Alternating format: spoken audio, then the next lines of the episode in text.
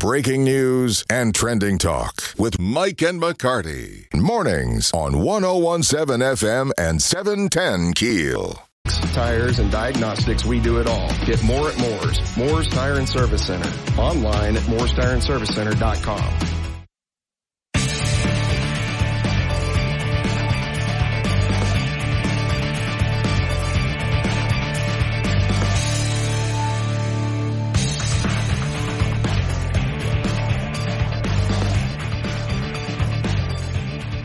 1017 FM 710 Keel, Mike and McCarty, and, and this is this is the classic save it for the radio because now we've been uh-huh, we, I know we, we have we, so much. I know there's so much to cover. We got to start with the letter. Let me let me introduce yeah. Tim Magner mm-hmm. is in studio with us this morning. Uh you're uh, chairman, CEO, president, president. Grand Poobah, mm-hmm. what is it? The president of the uh, um, uh, Shreveport Chamber of Commerce. Thank you for joining us this morning. Great to be here. This is uh tell it now tell us about first of all why why is this coming up even this this proposed uh, update to Shreveport master plan the 19 uh, the 13 good lord 2030, yeah. 2030 master plan Right. So the so the 2030 master plan uh, has been has been around uh, actually for, for quite a number of years, and I guess uh, the the MPC has decided that now is the time to update it. Um, I'm not sure uh, what the urgency is, but but they've they've decided that they want to update it, and so.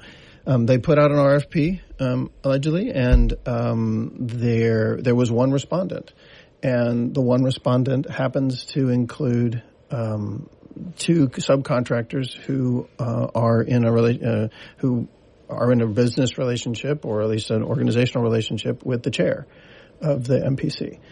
So, you know, I mean, I was a Fed. We we've done RFPs. Usually, when you get one response, um, you go back to the drawing board. You, say, gotta "Hey, look, you know, Sure. yeah, we want to, we really want to." Uh, Take a look at this. Uh, was the was it too restrictive? Did we not advertise enough? Did we not were we not clear about what we were looking for? And you know, we when we've done it at the chamber, I've done it as a Fed. Uh, you go back to the drawing board and you and, you- and you reopen it, and you can still, you know, depending on how you, you write the rules, you can still use the ones that that have come in before. Um, but in most cases, that's a very um, it, it, it's not a good it's not a good way to to do, especially government business, is to have a have a single respondent. The the request for proposals, the company that that is the only bidder, I believe, is from Austin, Mm-hmm. and they have subcontractors that would would be Community Renewal and Richards Creative. Correct. What would those two entities do for this master plan update? Uh, it's not clear what, what role they would. I mean, Richard Creative does websites and stuff, and so um, you know they, they've done the website for Allendale Strong. So I, I'm assuming that they would do some kind of web or or, or graphics treatments.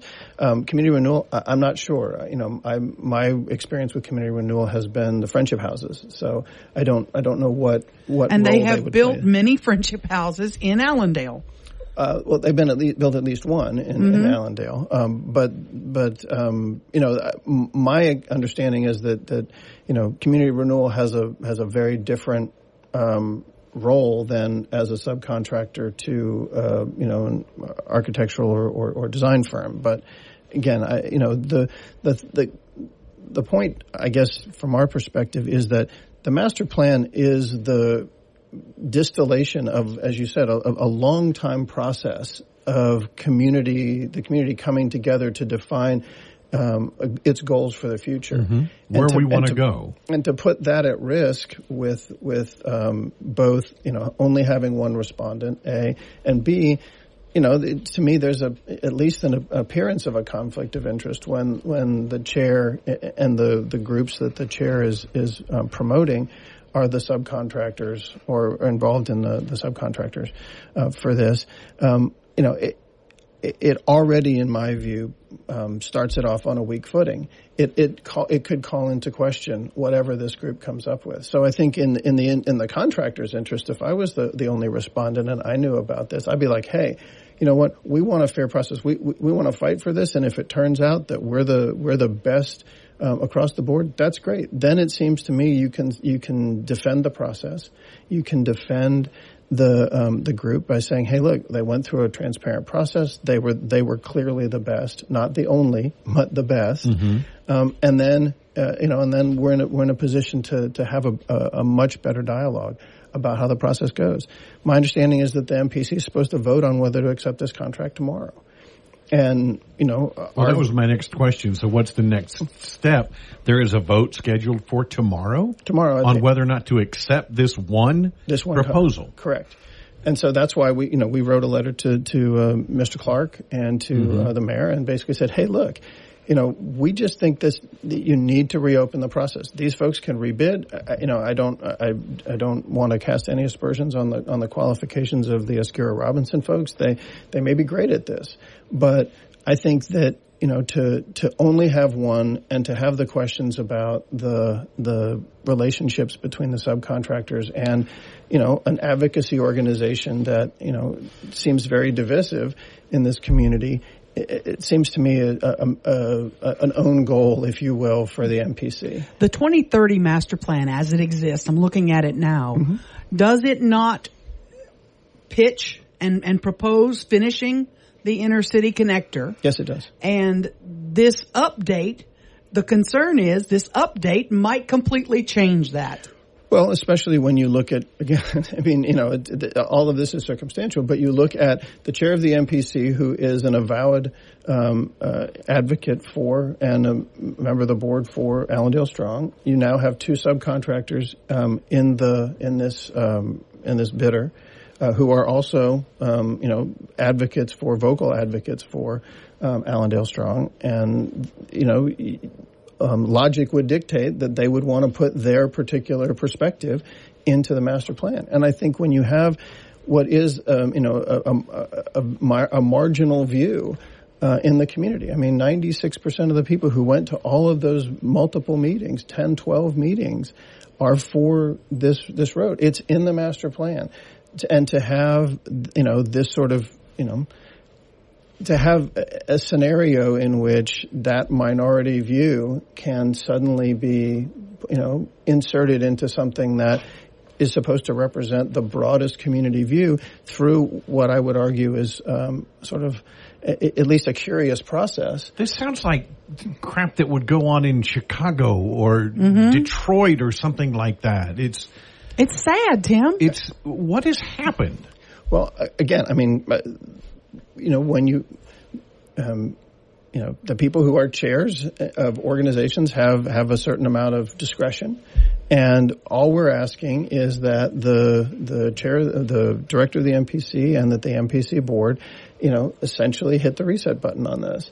You know, these folks, if, if they want to if they want to apply again, that's great. But I think we have to have we have to have at least more than one option and we have to have an option that uh, that at least isn't as apparently compromised as this one is. But while we're fighting among ourselves, um, the money could be going away to Lafayette or to other parts of the state because you have a lot of state leaders saying, you guys have to get your act together up there before we sign off on this. I Well- mean, that's a problem. There was a there was a um, an amendment to SB 146 just this term that you know mercifully failed, but it would have taken the money uh, away. So yeah, I mean what what I guess is is you know they talk about you know cave people citizens against virtually everything right they they don't like what, what, the way things are now and they don't like change and what we've got now is you know the the folks at Allendale Strong they they've put um, uh, they've gotten reporters who are who share this agenda from around the country. So they've gotten one article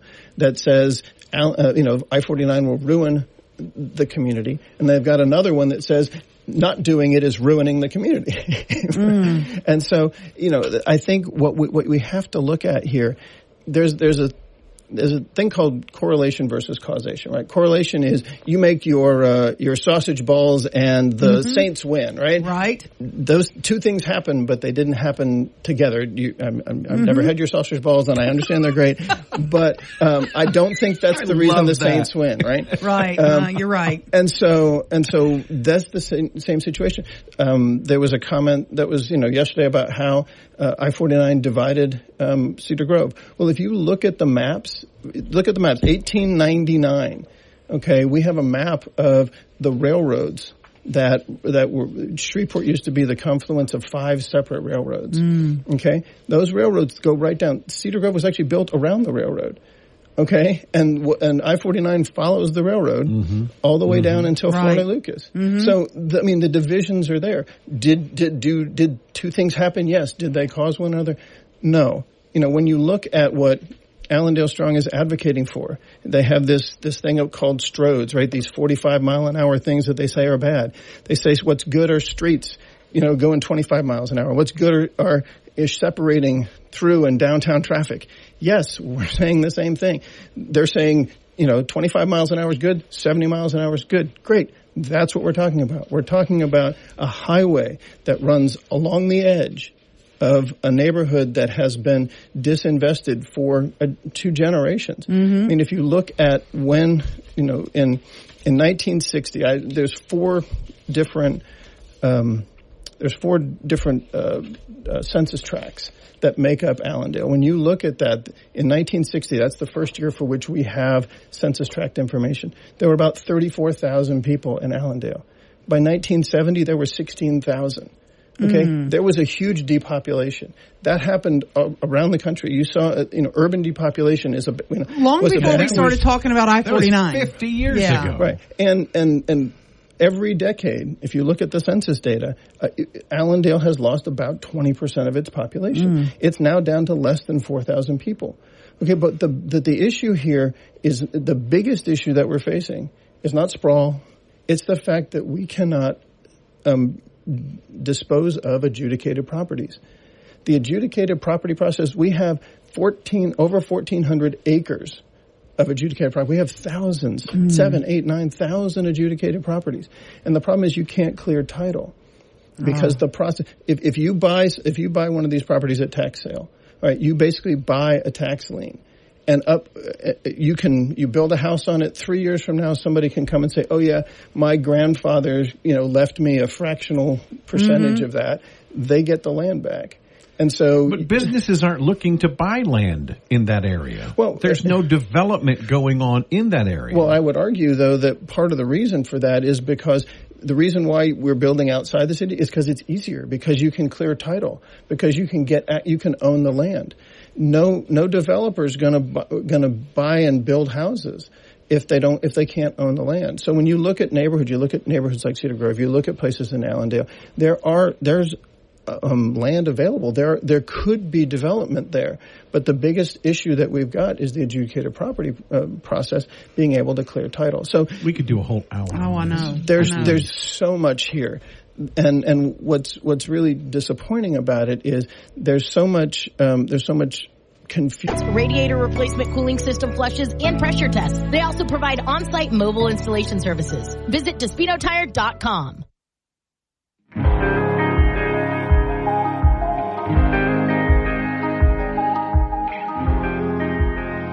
1017 FM 710 Keel, Mike and McCarty, and on the Jack Spring Electric Newsmaker Hotline, we are always honored to have Senator John Kennedy joining us. Senator, good morning, sir. Good morning, Mike. Good morning, Aaron. Morning. Senator Kennedy, can we turn our attention to in-state where we're flush with cash? We are rolling in dough right now.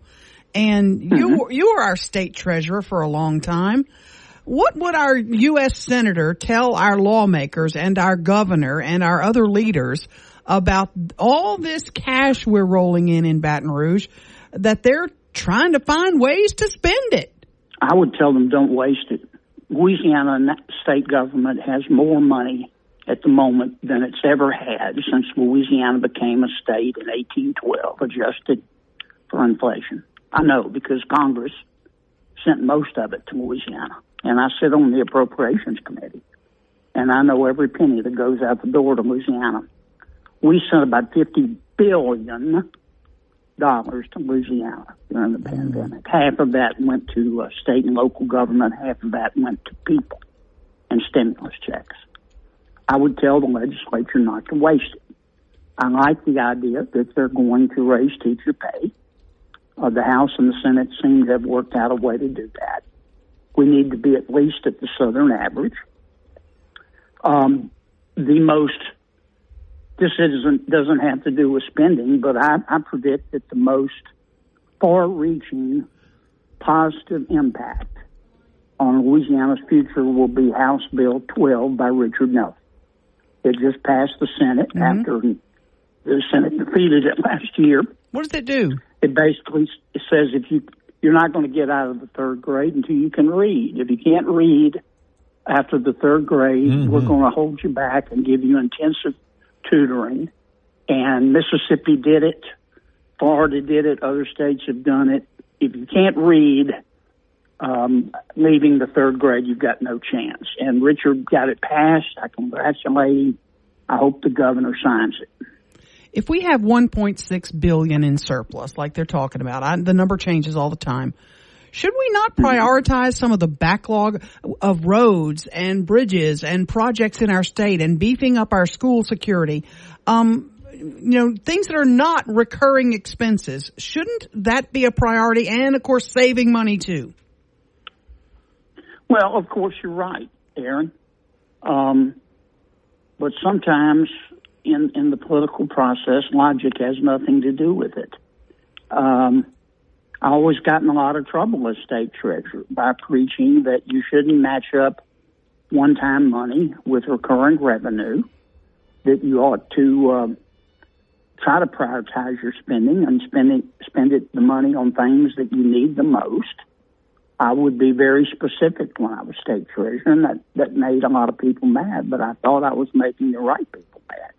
The legislature says it has tried to do that. I, I don't, I can't comment on that one way or the other because I really haven't studied uh, their budget, but I, I hope that's what they've done. But it is a breathtaking amount of money. It's, I've never seen anything like it.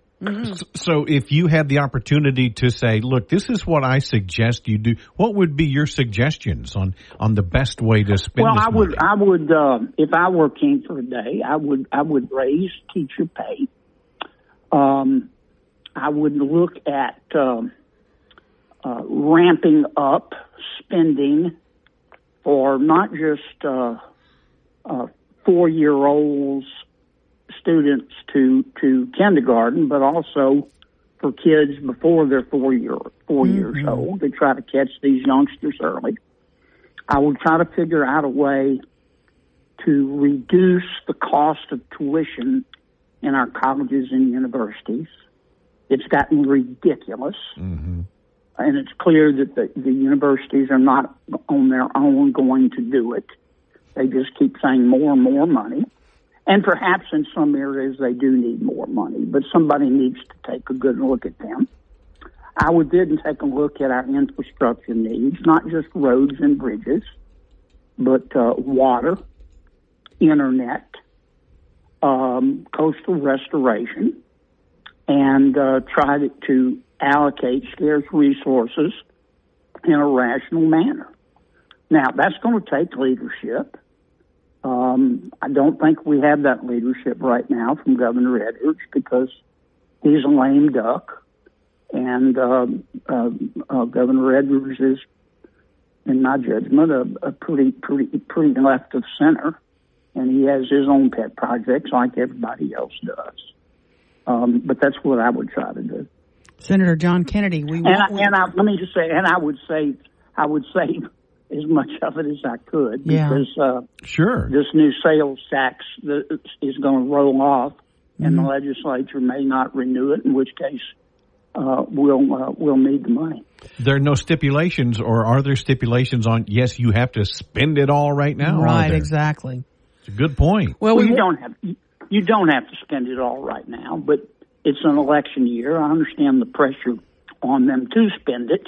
Um, I, I There's no better way than Babbel. Text radio to 64,000 to try Babbel for free. Text radio to 64,000.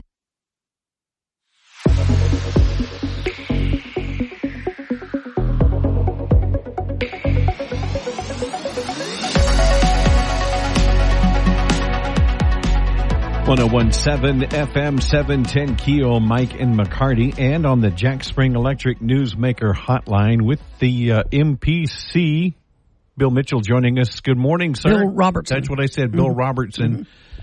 Hey, joining Mike, us. how are you? Doing well, thank you, sir. Appreciate you uh, jumping on here short notice like this. No problem. Happy to do it. Bill, um, Tim Magner was in last hour and um, raises some concerns. Sent you guys a letter with regard to the uh, RFP for the update of the master plan. Uh, questioning first, why is it needed now? Why do we need an update to the master plan?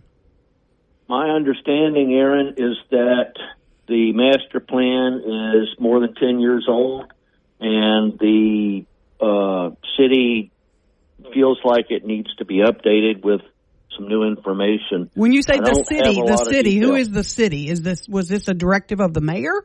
Was it a directive of No, the no. MPC director?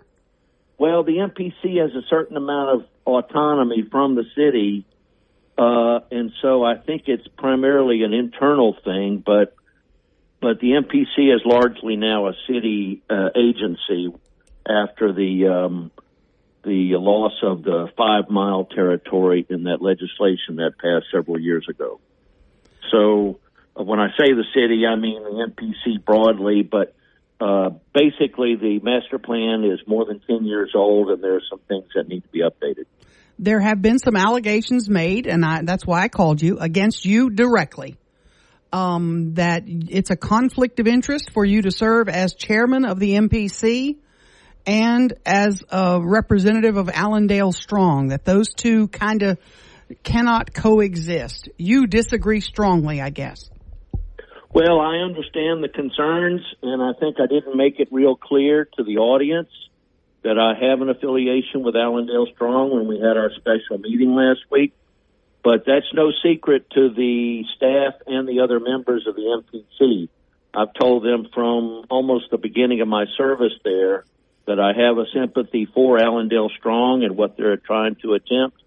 And when they came to me and said they have some concerns about conflicts between uh, the city's master plan and the transportation plans that are followed by the Council of Governments, I said, well, let's hear it. Uh, we'll give you an opportunity to speak. And so that's what happened last week. Talking with Bill Robertson from the uh, Shreveport Metropolitan Planning Commission. Bill, with the uh, RFP only getting one response, uh, I, I hear you guys are taking a vote tomorrow.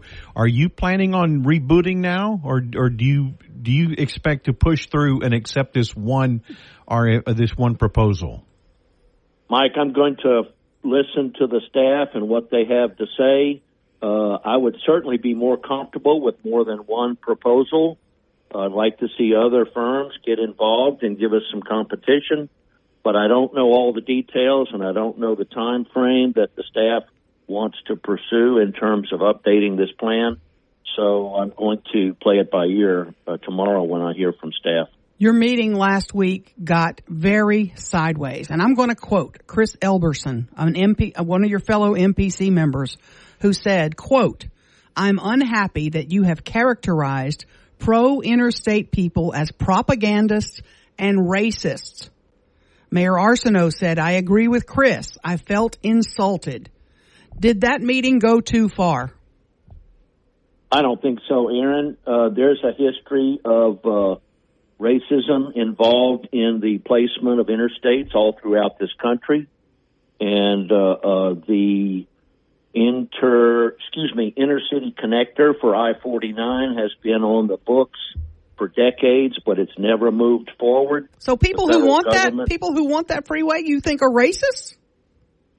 the federal government canceled that project in the 1990s for several reasons. Number one, it goes through a inner city neighborhood, mostly African American. It also goes through a wetlands area in North Shreveport, and we have a loop already. We have 3132 and we have Interstate 220. So the feds canceled the project.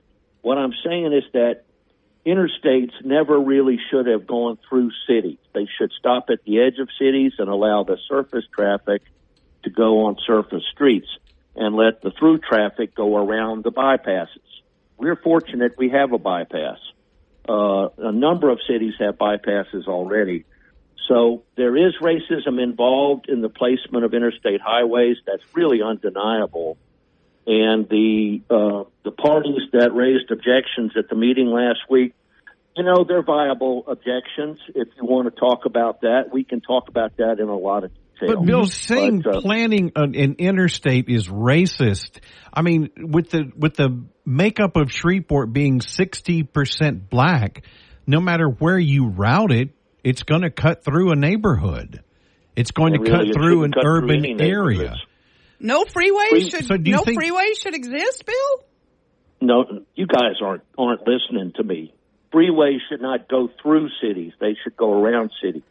Now, listen, that's all done. Interstate 20 cut a big swath right through the middle of Shreveport in the 60s, and Interstate 49 did the same thing for South Shreveport. They don't enhance neighborhoods; they destroy neighborhoods.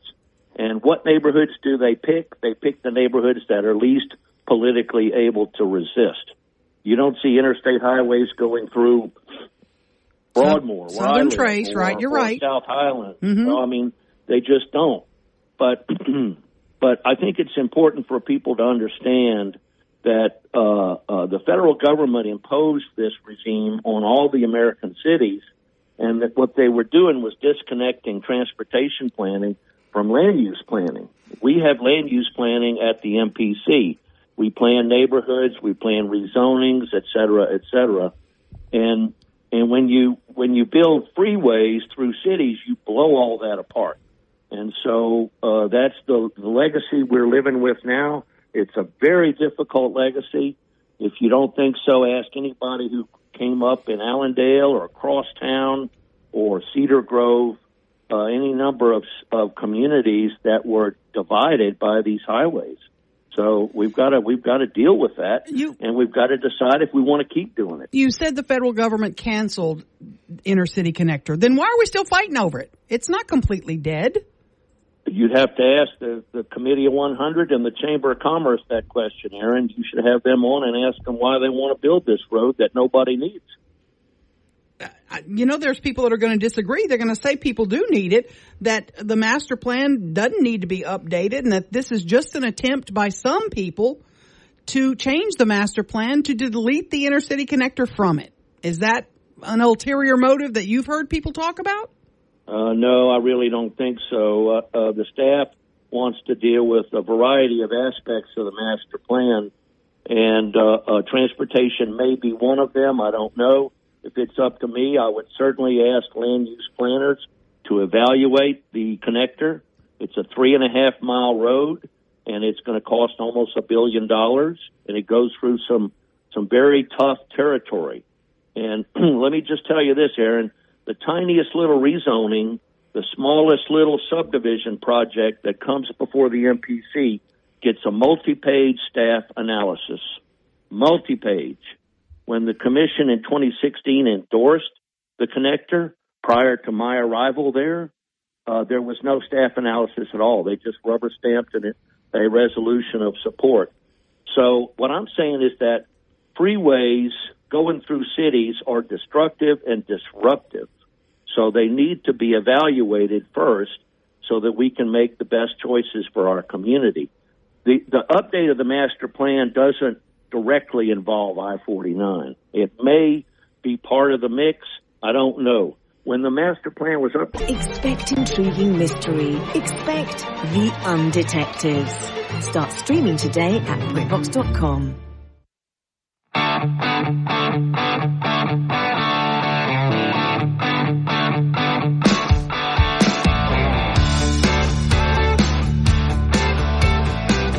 One zero one seven FM seven ten Keel Mike and McCarty.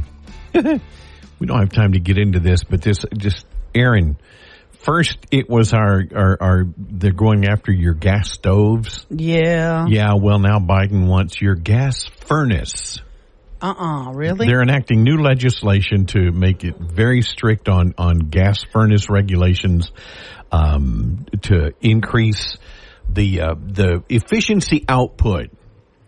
Currently it's like 80%. It's, it's, there's an AFUE, which stands for annual fuel utilization efficiency. okay. And the standard is right now about 80%. They want to increase it to 95%. So retrofitting appliances, equipment in your home, cost, he's, it's Yeah. nonstop. It's just Oh, non-stop. Your Mm. cars, what are they coming for next? You know, we have a heater in our home, Mhm. uh, a gas heater in our living room. It's in our fireplace. It's like a log thing. It, you just, it's wonderful. In Mhm. January, I mean, that thing will heat up uh, most of the house. You bet. They've already no more gas powered lawnmowers in California. You Can't buy them anymore. Oh, for They're gone. They're gone. and they're going for your automobiles, Ah. but the grid can't handle charging. Don't run your What states had the most problems with the power grid? yeah. Mm. When is So California going to break off? gasoline-powered mower. I hadn't even heard No, that that's yet. gone. They're they're done. They're done. Or it's next year. the land of When is- fruits and nuts. When is it going to fall off into the ocean? Isn't oh yeah, it it's time? like that's yeah. I, I remember the the old joke is uh, the California was de- defined as an island off the coast of Nevada. yeah. Yeah. Yeah. Uh, It's supposed to break off any day now. the San Andreas Fault, I'll help push. yeah, Oh, sorry. where it was a few a few strategically placed sticks of dynamite would. Yeah. solve that problem. Let me get my son out of there first. Yeah, and no then I'll kidding. go push. 1-8-255-1332 or visit markjohnsonplumbing.com. Another problem solved by Mark Johnson Plumbing.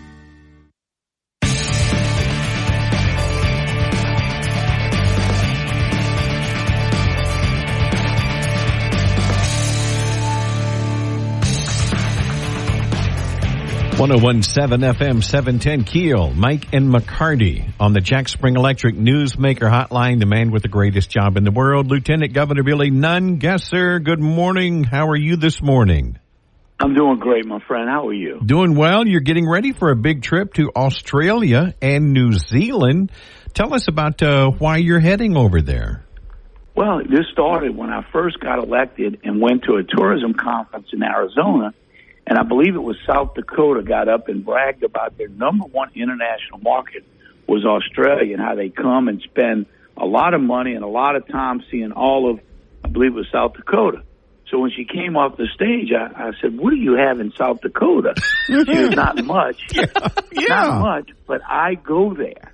I said, "What do you mean?" She goes, "Well, they they all use a travel agent because it's so far.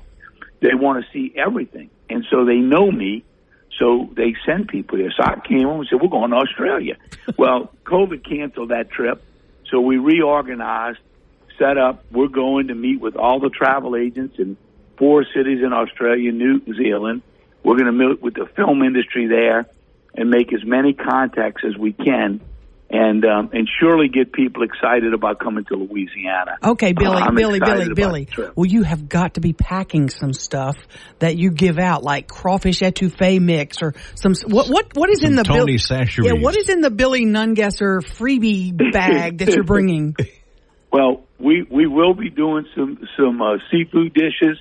We will be highlighting all the, the great things about Louisiana, and we always promote Louisiana products.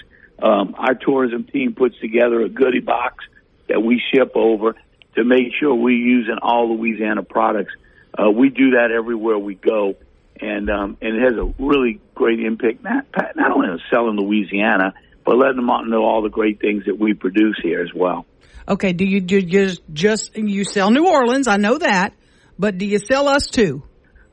Oh, listen, the reason when I got elected, I realized the international consultants, um, back when Mitch was lieutenant governor, the state paid 75% of the international um, uh, consultants, but they work for New Orleans. We just gave New Orleans the money. Well, when I got elected and went to the first conference in, in Canada, and New Orleans got up and, and stole the show, and Lafayette, Lake Charles, Shreveport was in the hallway. I said, no, no, no, we're not doing this anymore. I brought all of them into the room. Uh, they got up and spoke about every area of the state. When I came home, we got rid of all the international reps. We hired them direct, and New Orleans wants to participate. They do it with us now. So when we go out there, wherever we go, we just had a trip in Canada where we promote every corner of the state. And the same thing with Mardi Gras. I was so proud the last two years that we saw double digit increases in people coming from all over the world to Mardi Gras. We had people from Japan fly into Sri, uh, Dallas and take a car to Mardi Gras in Shreveport to watch them throw hot dogs. well, New Orleans sells itself, so that's a great point. You know, bet. there there are other areas of the state that that feature you know great tourist attractions as well. Well, it's, it's important that we, and I tell you, especially since COVID, people want to get off the beaten path. They want to see the great outdoors. Uh, and we got so many places in Louisiana. That's why we're continuing to go around the state filming all the cities, towns, and all the neat things they have and pushing out videos. We did a little video of the Gothic jail in DeRidder and, and saw people flock there to see the ghost at that old jail. So all of these small town places that are off the beaten path, and it helps the bigger cities because people stay longer.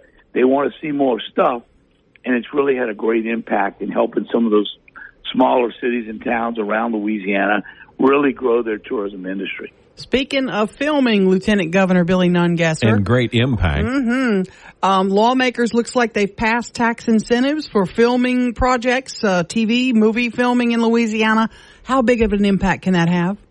It's huge. You know, when I uh, several years ago when they got rid of the tax credit for one year, I did a study, uh, and I wanted to know the impact the film industry had on tourism, and it has over a billion dollar impact. At that time, that study showed nine percent of everyone that comes to Louisiana is heavily influenced by a TV show or movie. NCIS New Orleans, um, the the girls trip made Essence Festival go over the top that year. But we know those movies and TV shows have a great impact. So we were able to share that with the legislators, get it renewed for five years that year. And then this last year, we knew we were going to have some trouble getting it passed with some of the people wanting to use the money elsewhere. We were able to update that study and show it even has a greater impact now. Most recently, where the crawdads sing, that was filmed at one of our state parks, Fontainebleau State Park. And people are flocking to Louisiana because of that movie. So every one of the movies, what we would like to see more of, and I think it's part of the bill, is that they have to uh, tell in the movie the town or city they're filmed in, whether they superimpose it on a bridge, water tower, but we want them to identify with those cities and towns so when those movies are successful, people want to go where movies are shot and where people were shot, like Bonnie and Clyde right here in Louisiana. It's exciting, and there are some lawmakers who say it doesn't return the bang for the buck, but it's it's different than one to one dollar ratio. It's the jobs, it's all the other things connected. Correct? Well, I think when you add, you know, for, on a conservative side, when you look at dollar for dollar, but when you add in the tourism thing and all the trickle down effect, the catering, the local set builders, the, the makeup artists, uh, all of the things, and, and I tell you, the, the, the, we've really done a good job at starting to train people for these full time jobs Mhm. in the industry, and uh, and so we'll be making sure to meet with the movie people out in uh, Australia, New Zealand, to let them know we're open for business, that uh, they can come film movies here. And I tell you, uh, we really ought to partner more, and we're going to do that. Tourism with the film industry to promote Louisiana as a place to film the movies and TV shows. Together. Visit traininfo.com to find your local independent train dealer. Traininfo.com. It's hard to stop a train.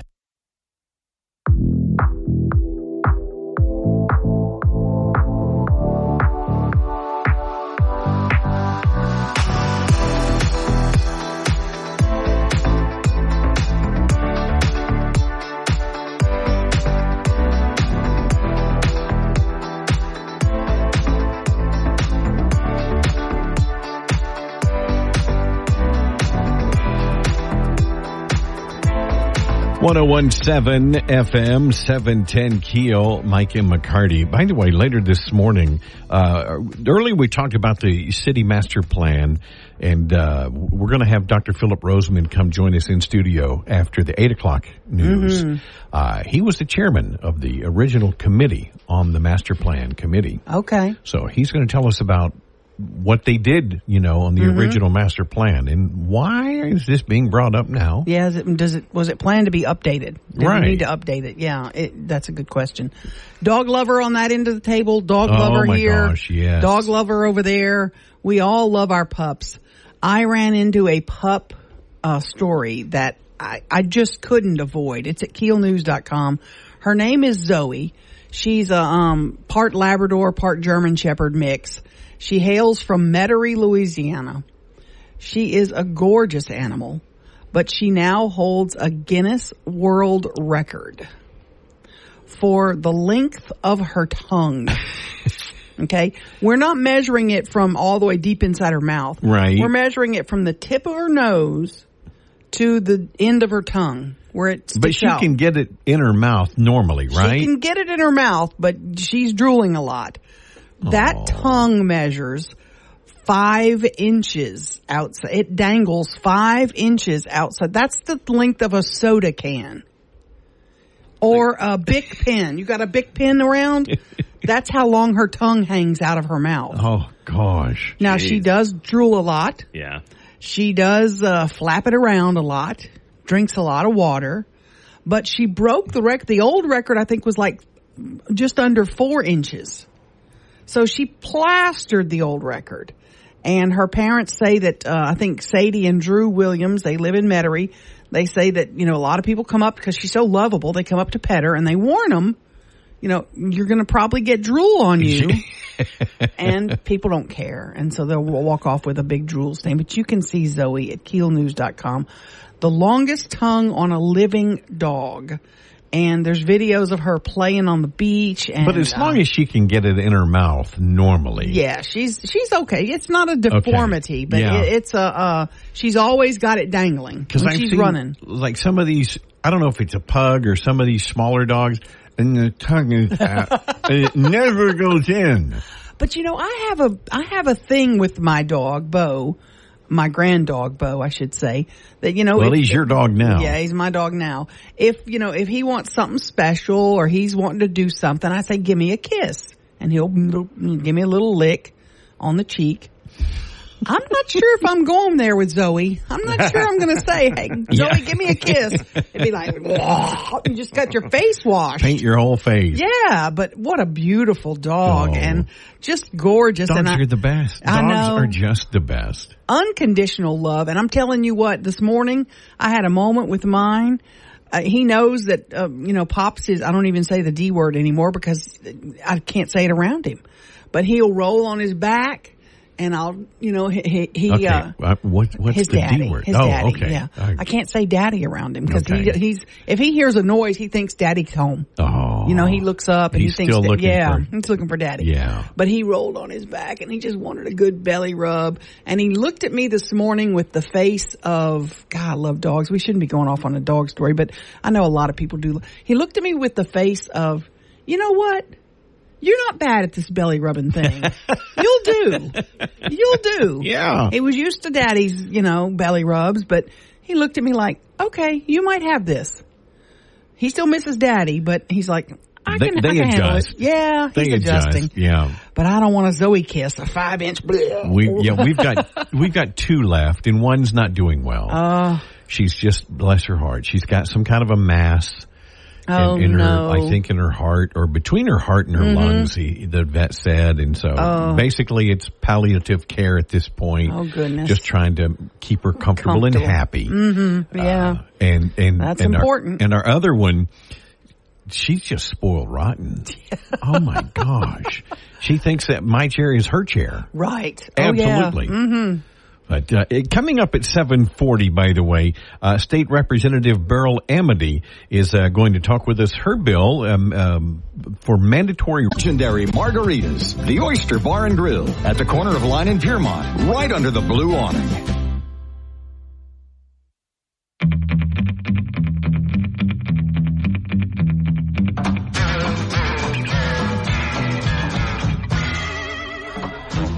One zero one seven FM 710 Keel, Mike and McCarty, just in front of uh, State Rep Beryl. Try and see them today, 7700 West 70th in Shreveport, or check them out online, campersrvcenter.com.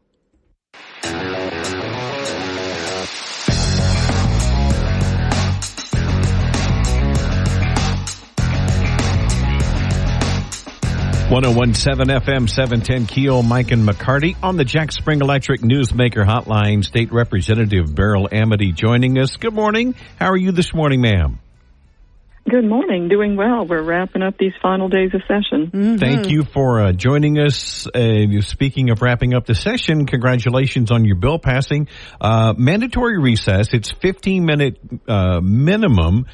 But uh, one of the questions was, I know uh, there's 360 minutes of instruction time required. Does this add to that time, or is this part of that instruction time? This does not add to the instruction time. The original version of this bill would have allowed schools to count recess towards instructional time allotments, but that didn't seem to be a very popular idea. Um, I personally feel that recess is that important, but not everybody agreed. So does it add to the to the school day? Does it make it a, a longer school day? No, it really doesn't. The uh, state superintendent of schools, Cade Brumley, has assured me that every school that doesn't currently have at least 15 minutes of recess for the lower elementary grades is able to find 15 minutes sometime within the school day without extending the school day hours. Okay, they will trim like uh, ch- the time between classes. Will they be trimming lunch? I mean, have you do you have any idea what will be trimmed? That's going to be up to each school district, and in some districts, up to the individual school. I don't believe they're going to be trimming lunch because in many schools, lunch is already down to only 20 minutes. I believe that they will find that time during other parts of the day that are, are not crucial instructional minutes. For example, maybe homeroom. Okay. Could they start schools a smidge earlier? Is that a possibility? That's up to the school districts if they'd like to, but the bill does not require it. Okay. How important, I know we want to get to the nuts and bolts of this, but you know, I have lots of friends who teach school and I'm sure you do as well. Um, education background. How important is it to let kids have a recess and, and run off oh, some it's steam? Vital. Mm-hmm. Oh, it's, it's absolutely important. Um, as you know, they've discovered that long airline flights can be hazardous to our health because we don't stand up and stretch our legs and you can get blood clots and such. And federal labor laws require that if you're going to have adult employees working more than certain number of hours a day, you are you must give them breaks where those breaks cannot include assigned work. So recess for children is even more important. These children are still growing and developing. So the um, American Academy of Pediatrics has even weighed in. They've done studies and and their policy statement says that brain scans have shown that kids learn better after a break for physical activity and unstructured play. But it's very important. But recess is more than just letting them burn off steam. Uh, that's when you learn interaction skills, you mm-hmm. learn social skills, you learn teamwork, you learn cooperation. Uh, it's so vital that they have that so-called free time to to correct not only burn off that steam, but it's it's it's a critical learning period. Absolutely, and um, the unstructured but supervised playtime allow for all those social interactions. And right now, in many cases, a lot of that social interaction is missing in these younger years, and it's very likely that that's part of the reason that we're having problems in society right now where people can't even talk about something that they disagree with without um, getting into arguments. Most of our schools here we talked with say they already have the have recess. There are only a handful that are not having recess. Is that accurate or no? Did you find different? That is accurate. Uh, the survey that was done by the Department of Education found that we're only talking about 11% of schools around 11% have less than 15 minutes of recess. So it shouldn't change much in the vast majority of schools in our state, only the ones that lack recess.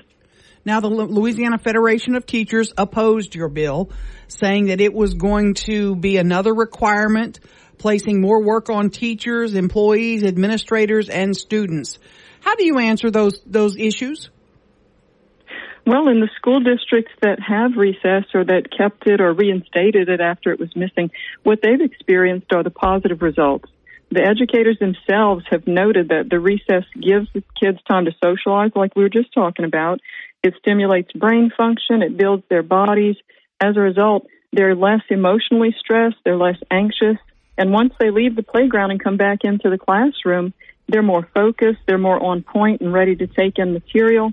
The teachers don't have to spend a lot of time reviewing anything because the children have processed what they learned before and they're ready to move forward. And the change in their focus is dramatic. They're not so fidgety, they're not so distracted, and teachers even report that they even make more eye contact after some free unstructured playtime. Talking with State Rep Beryl Amedée, um, her bill requiring mandatory recess at least 15 minutes. Uh, Beryl, this addresses K through five children. What about what about uh, the rest of the grades, especially middle school? Well, personally, I'm a big fan of recess for all the reasons that we've been talking about here. And my original bill a few years ago would have required a minimum of 30 minutes and it would have gone all the way up through high school. But there just wasn't a lot of agreement on that. So we have to start where we can. And I believe that a little recess time is most critical in these younger grades. Mm-hmm. What was the biggest objections in the uh, middle and high school levels? Mainly the, the scheduling time. The, the farther you go towards high school, the, the more subject focus the students have. And they, they just argued that we don't want to try and interrupt the scheduling, uh, like high school. Some have, have the four by four schedule. Some of them, they, they do different things with all those subjects that they're required to have for graduation. And it, it just seemed that to some schools that was going to be a great interruption. I can But understand just- with high school. I mean, PE would also kind of make you know Mm-hmm. replace that uh, recess.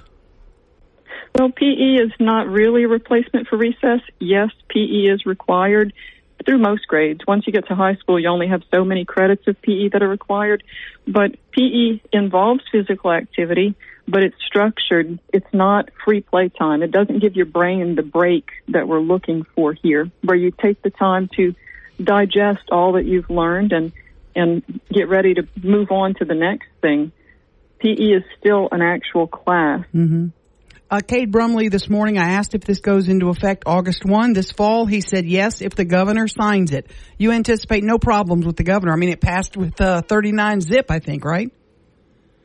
I don't anticipate any problems with the governor. Whenever we passed this bill in this final form, we really had much agreement. We had taken care of the concerns of the vast majority of stakeholders. I believe the only holdouts were, as you mentioned, the uh, teacher unions or possibly the school boards association and and their arguments were really simply that they don't want to mess with schedules but truly as i said this is only going to affect about 11% of the schools and we're talking about the grades where this this free brain time is most Expect intriguing mystery. Expect the undetectives. Start streaming today at BritBox.com.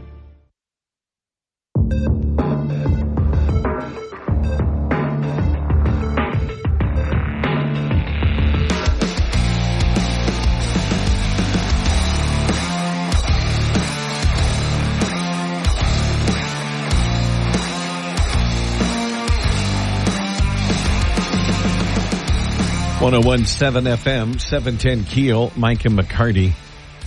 I have to say, I'm I'm really disappointed that this permitless carry legislation bill failed. Mm-hmm. uh, once again. I don't know. it- Technically, you won't say it failed. Uh, Oil City reps uh, Billy McCormick pulled it. Danny. Danny McCormick. Mhm. That's what I said. Pulled it because uh, they just kept adding amendments to it, watering and it down. One of the amendments was requiring some uh, training time. Um, they were adding a lot of things to it, and finally, I, I guess he got fed up. I mean, he was like, "No, I don't want that on my bill. I don't want that on my bill. I'll bring it back next year." I, I think is what he said, essentially. But if somebody has the right to carry concealed, okay, how how are you going to legislate training? I mean that, that you're going to go up because somebody go, "Are you carrying? Did you get training?" Uh, that's a good question. How would you How would you How do require you that? police that? I don't know. I don't know. If if you find me with a gun in my purse, I guess you could say, "Show me proof you got trained."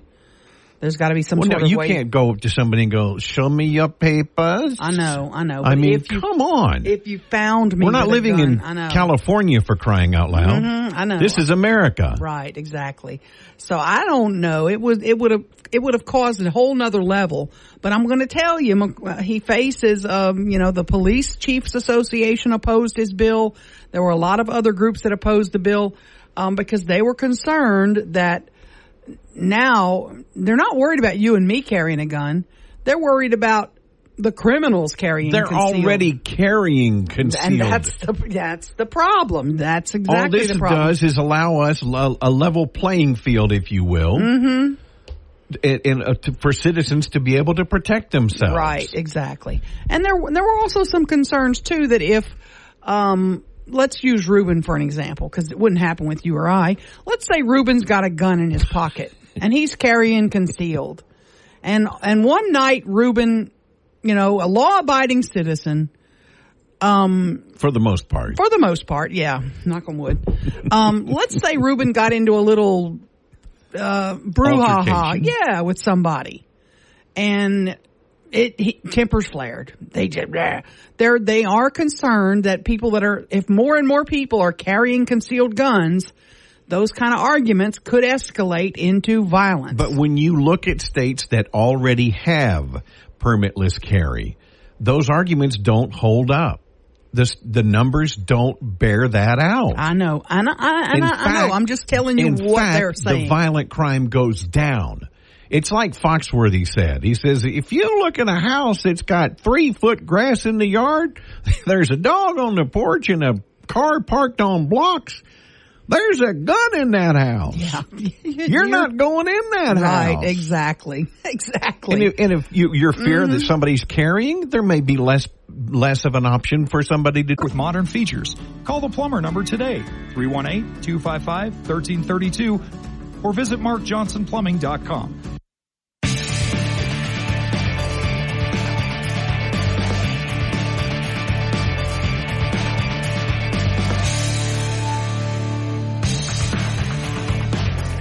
One zero one seven FM seven ten Keel, Mike and McCarty, and uh, in studio with us, Dr. Phillip Rozeman. Uh, Philip, you were the um, chairman of the master plan committee. Yeah, I was co-chair with David Aubrey of the uh, Master Plan Committee, the Community Advisory Group.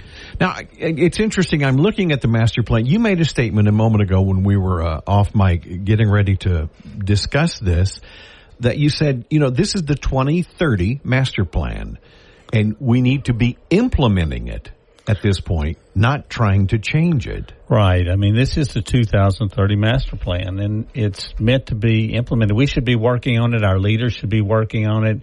Uh, this wasn't done behind the scenes in a small room with a limited number of people.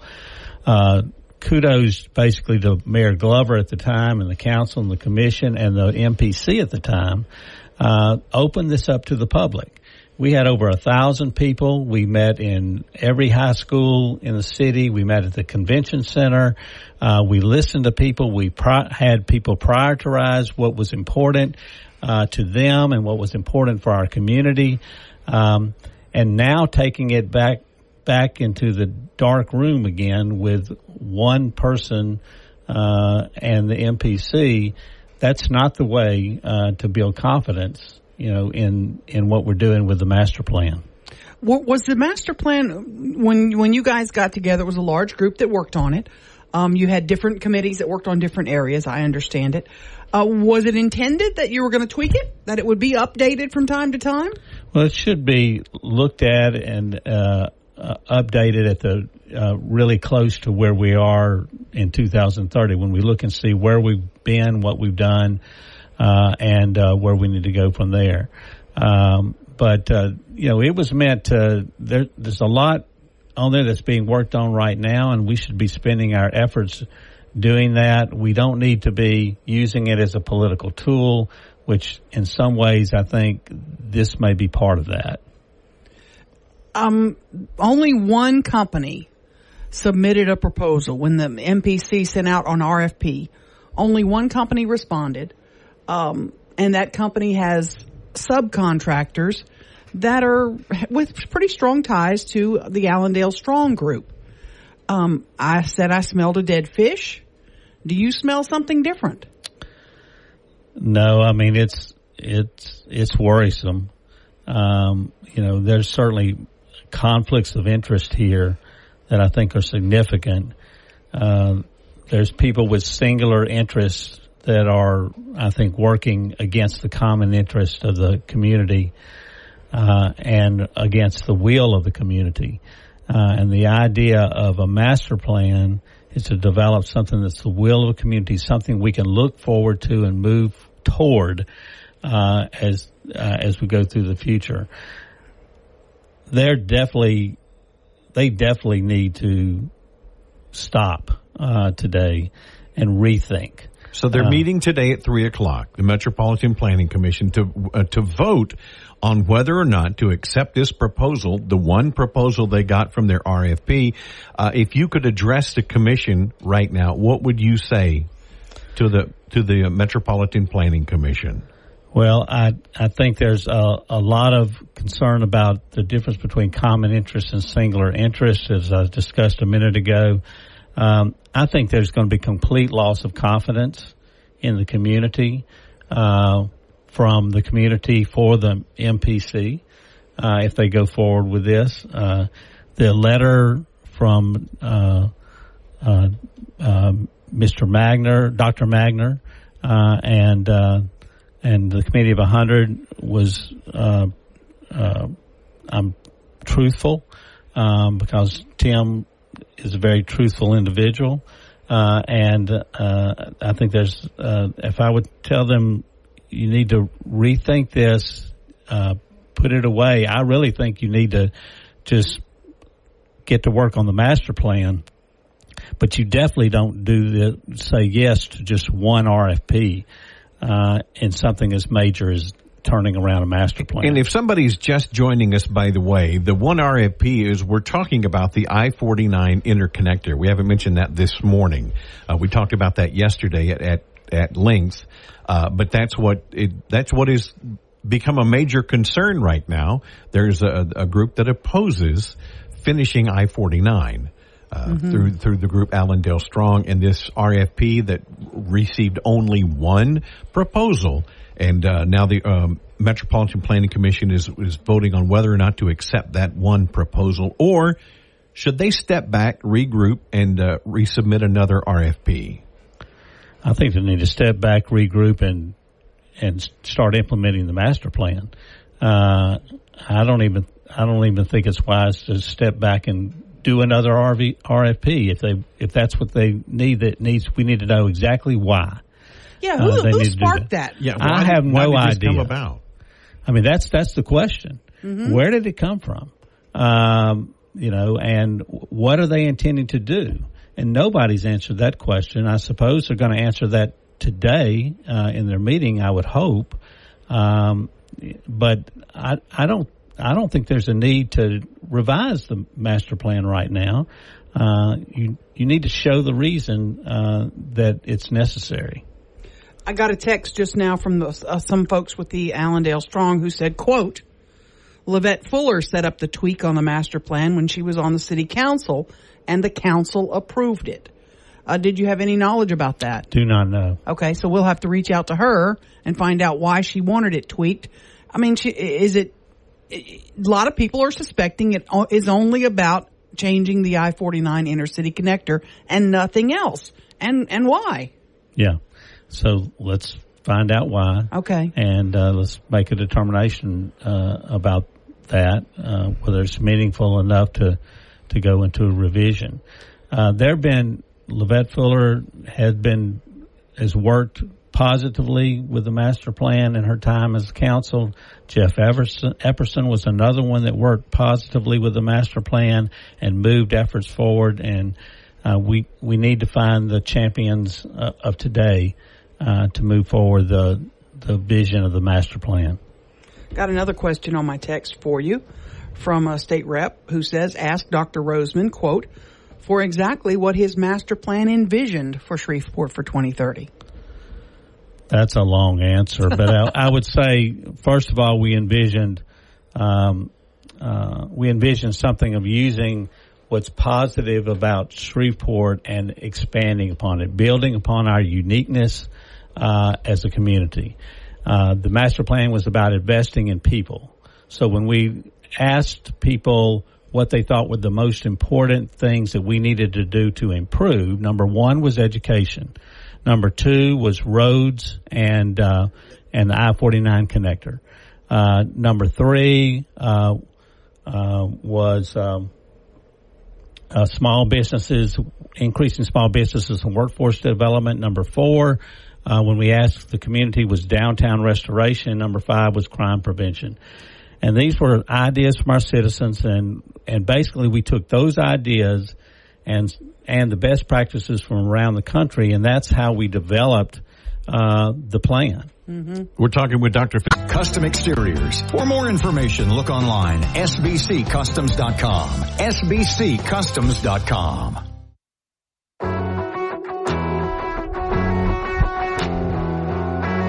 1017 FM, 710 Keel, Mike and McCarty in studio with Dr. Phillip Rozeman, chairman of the 2030 Master Plan Committee. Yesterday, the statement was made that the 2030 Master Plan does not include I-49, but that's not exactly correct. It's got a piece of the I-49 mentioned, and I got a, a text from the Allendale Strong folks just now not related at all to 49. In fact, they specifically instructed Goody Clancy not to include 49 in the discussions because it was, quote, controversial.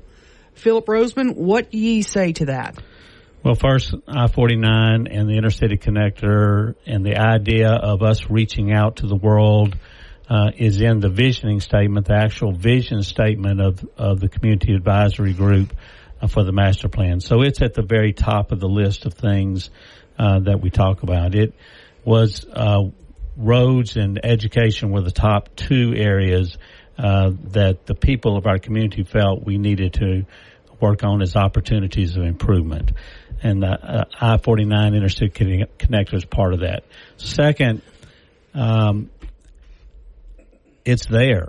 Uh, and Goody and Clancy included it uh, because I think the people put it as such a high important thing when they heard what was said in the varied visioning statements. Uh, they were true to their word that they were going to make this uh, a master plan that ba- were, was based on people's view in the community and not just, like I say, behind a closed door in a dark room making decisions for them to say that Goody Clancy didn't include it, seems disingenuous. Well, I don't know where they get that. I think if you ask Goody and Clancy, uh, uh, you know, about their feeling about it, that may be their feeling, but the fact is that the people of this community uh, felt that this was something that was needed and wanted and felt it was something important for the community. Uh, I think it's a little disingenuous to say this. I think it's actually untruthful. Uh, it is in the, uh, the, master plan. It's in the visioning statement.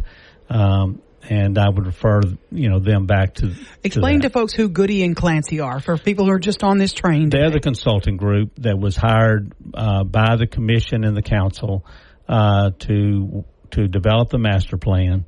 Uh, they're the ones that developed the process for the master plan. They're the ones that did the writing on the master plan. They took the information and, and put it together, and they did a very good job. Uh, uh, what they were uh, done. In, in, fact, it's not only a master plan of quote vision.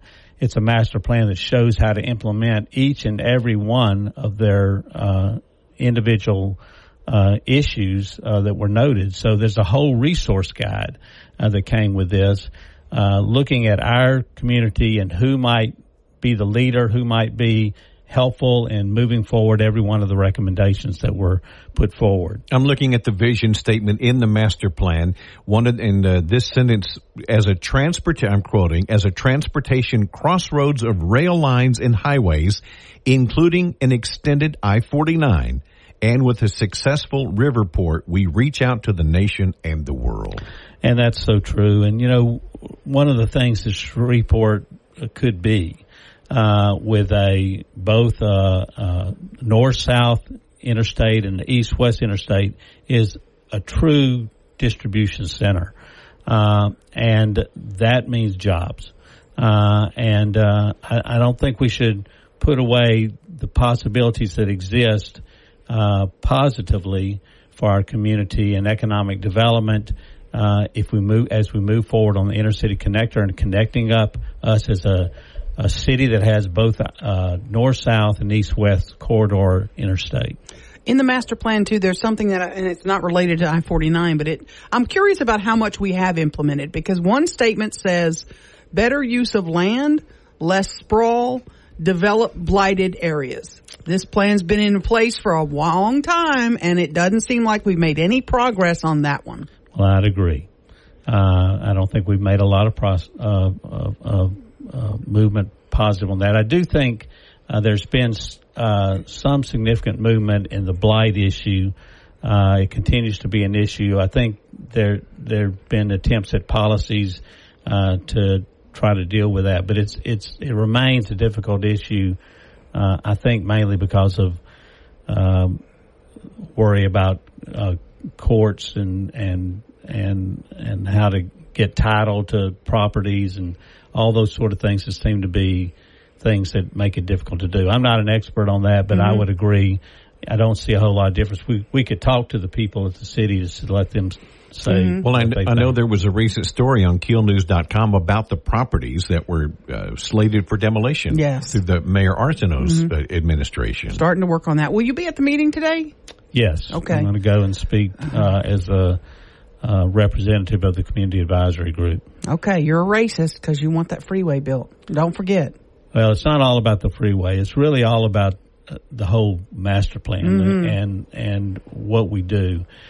We if we have a thousand plus people working on it in terms of taking their time, coming to meetings, uh, being uh, part of it, uh, then I just can't bear the idea that we're going to uh, take it and have one person trump all those thousand plus people um, because that person is on the uh, on the Metropolitan Planning Commission. We we just need to keep this front and center mm-hmm. and open and transparent. There's a, a great quote of, uh, that I carry around all the time. It's change happens at the speed of trust. And when people don't trust, we don't have change. We mm. do need change in this community. Yeah. And every time we do things like this, it destroys trust. Field of Urology with a doctor from Ochsner Regional Urology, presented by AARP Louisiana and Heberts Town and Country.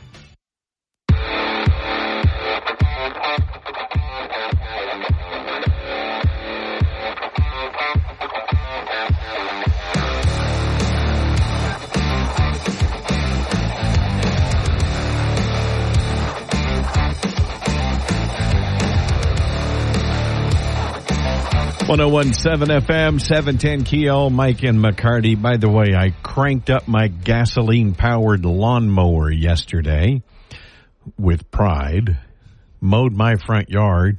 It's getting hot already though. Mm-hmm. We got some hundred degree days on the way. Yeah.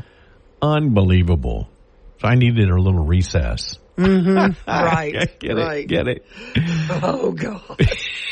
so bad. Beryl Amedée State Rep uh, did speak was about recess on Party of Louisiana. Our next governor, Jeff Landry. Paid for by Landry for Louisiana.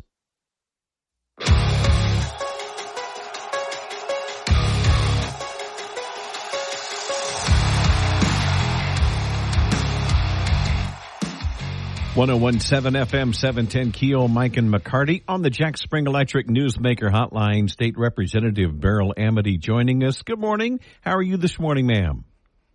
Good morning. Doing well. We're wrapping up these final days of session. Mm-hmm. Thank you for uh, joining us. Uh, speaking of wrapping up the session, congratulations on your bill passing.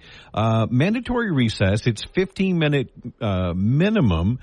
But the, one of the questions was, I know uh, there's 360 minutes of instruction time required. Does this add to that time, or is this part of that instruction time?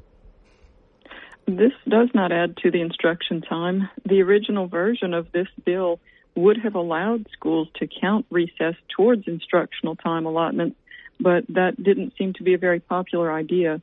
Um, I personally feel that recess is that important, but not everybody agreed. So does it add to the to the school day? Does it make it a, a longer school day? No, it really doesn't. The uh, state superintendent of schools, Cade Brumley, has assured me that every school that doesn't currently have at least 15 minutes of recess for the lower elementary grades is able to find 15 minutes sometime within the school day without extending the school day hours. Okay, they will trim like uh, ch- the time between classes. Will they be trimming lunch? I mean, have you do you have any idea what will be trimmed? That's going to be up to each school district, and in some districts, up to the individual school. I don't believe they're going to be trimming lunch because in many schools, lunch is already down to only 20 minutes. I believe that they will find that time during other parts of the day that are, are not crucial instructional minutes. For example, maybe homeroom. Okay. Could they start school a smidge earlier? Is that a possibility? That's up to the school districts if they'd like to, but the bill does not require it. Okay. How important, I know we want to get to the nuts and bolts of this, but you know, I have lots of friends who teach school and I'm sure you do as well. Um, education background. How important is it to let kids have a recess and and run off oh, some steam? Vital. Mm-hmm. Oh, it's it's absolutely important. Um, as you know, they've discovered that long airline flights can be hazardous to our health because we don't stand up and stretch our legs, and you could get blood clots and such. And federal labor laws require that if you're going to have adult employees working more than certain number of hours a day, you are you must give them breaks where those breaks cannot include assigned work. So recess for children is even more important. These children are still growing and developing. So the um, American Academy of Pediatrics has even weighed in. They've done studies and and their policy statement says that brain scans have shown that kids learn better after a break for physical activity and unstructured play. But it's very important. But recess is more than just letting them burn off steam. Uh, that's when you learn interaction skills, you mm-hmm. learn social skills, you learn teamwork, you learn cooperation. Uh, it's so vital that they have that so-called free time to to correct not only burn off that steam, but it's it's it's a critical learning period. Absolutely, and um, the unstructured but supervised playtime allow for all those social interactions. And right now, in many cases, a lot of that social interaction is missing in these younger years, and it's very likely that that's part of the reason that we're having problems in society right now where people can't even talk about something that they disagree with without um, getting into arguments. Most of our schools here we talked with say they already have the have recess. There are only a handful that are not having recess. Is that accurate or no? Did you find different? That is accurate. Uh, the survey that was done by the Department of Education found that we're only talking about 11% of schools around 11% have less than 15 minutes of recess. So it shouldn't change much in the vast majority of schools in our state, only the ones that lack recess. Now, the Louisiana Federation of Teachers opposed your bill, saying that it was going to be another requirement, placing more work on teachers, employees, administrators, and students. How do you answer those those issues? Well, in the school districts that have recess or that kept it or reinstated it after it was missing, what they've experienced are the positive results. The educators themselves have noted that the recess gives the kids time to socialize, like we were just talking about. It stimulates brain function, it builds their bodies. As a result, they're less emotionally stressed, they're less anxious, and once they leave the playground and come back into the classroom, they're more focused, they're more on point and ready to take in material the teachers don't have to spend a lot of time reviewing anything because the children have processed what they learned before and they're ready to move forward. And the change in their focus is dramatic. They're not so fidgety, they're not so distracted, and teachers even report that they even make more eye contact after some free unstructured playtime. Talking with State Rep Beryl Amedée, um, her bill requiring mandatory recess at least 15 minutes. Uh, Beryl, this addresses K through 5 children. What about what about uh, the rest of the grades, especially middle school? Well, personally, I'm a big fan of recess for all the reasons that we've been talking about here. And my original bill a few years ago would have required a minimum of 30 minutes and it would have gone all the way up through high school. But there just wasn't a lot of agreement on that. So we have to start where we can. And I believe that a little recess time is most critical in these younger grades. Mm-hmm. What was the biggest objections in the uh, middle and high school levels? Mainly the, the scheduling time. The, the farther you go towards high school, the, the more subject focus the students have. And they, they just argued that we don't want to try and interrupt the scheduling uh, like high school. Some have, have the four by four schedule. Some of them they they do different things with all those subjects that they're required to have for graduation, and it it just seemed that to some schools that was going to be a great interruption. I can But understand just- with high school. I mean, PE would also kind of make you know Mhm. replace that uh, recess. Well, PE is not really a replacement for recess. Yes, PE is required through most grades. Once you get to high school, you only have so many credits of PE that are required. But PE involves physical activity, but it's structured. It's not free play time. It doesn't give your brain the break that we're looking for here, where you take the time to digest all that you've learned and and get ready to move on to the next thing. PE is still an actual class. Mm-hmm.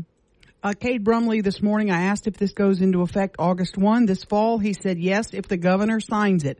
You anticipate no problems with the governor. I mean, it passed with uh, 39 zip, I think, right? I don't anticipate any problems with the governor. Whenever we passed this bill in this final form, we really had much agreement. We had taken care of the concerns of the vast majority of stakeholders. I believe the only holdouts were, as you mentioned, the uh, teacher unions or possibly the school boards association and and their arguments were really simply that they don't want to mess with schedules but truly as i said this Credit Union. Call 1-800-647-2328 for details about credit costs and terms. Interest will accrue during 90-day deferral period. Federally insured by NCUA. See pfcu.org for contest details.